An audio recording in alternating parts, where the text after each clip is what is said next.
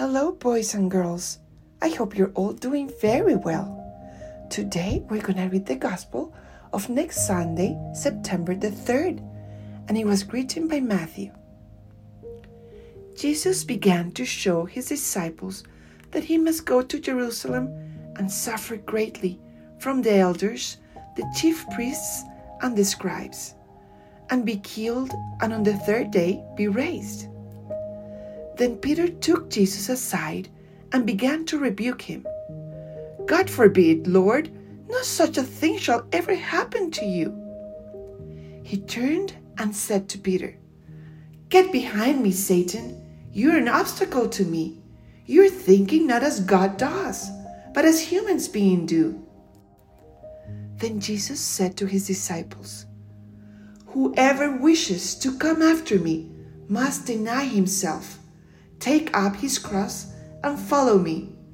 For whoever wishes to save his life will lose it, but whoever loses his life for my sake will find it.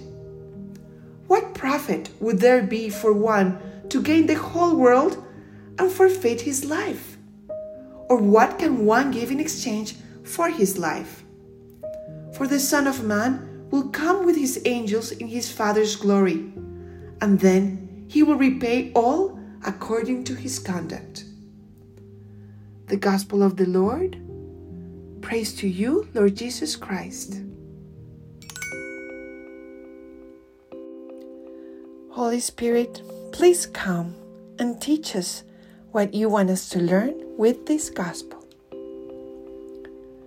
Do you remember, boys and girls, what Jesus told his disciples in this Gospel?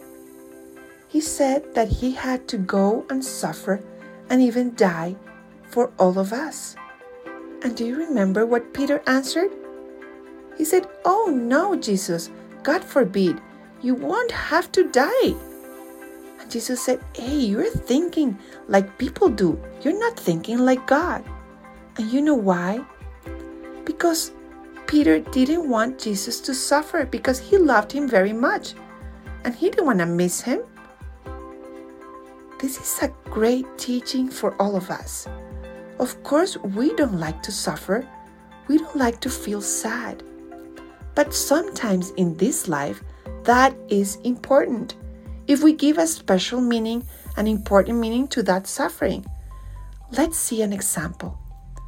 If you have a close friend who is feeling really sad for something that happened to him in his family or to her, and you know this friend likes a toy that you really like and you really, really cherish. You might think, oh, but if I give this toy to my friend, I'm to suffer because I'm to miss it so much. But you know what?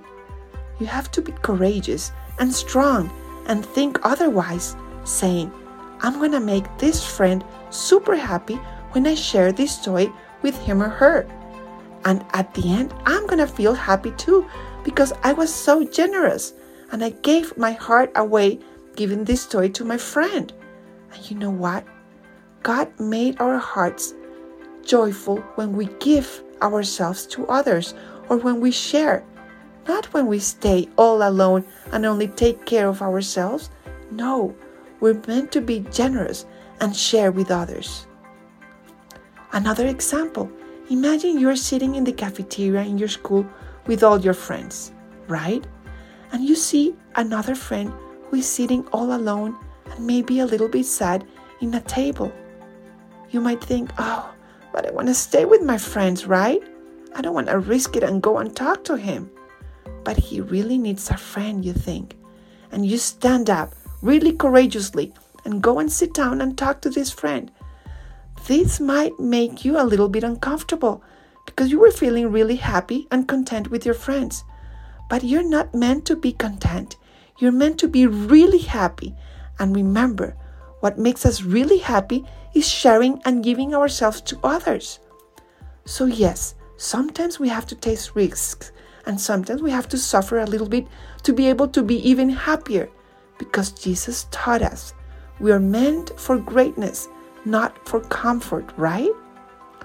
So, boys and girls, first, let's thank Jesus for giving his life up for each one of us And let's also ask Him to give us a generous, strong, and courageous heart to be able to think of others even first before us and try to make them happy as God wants us to.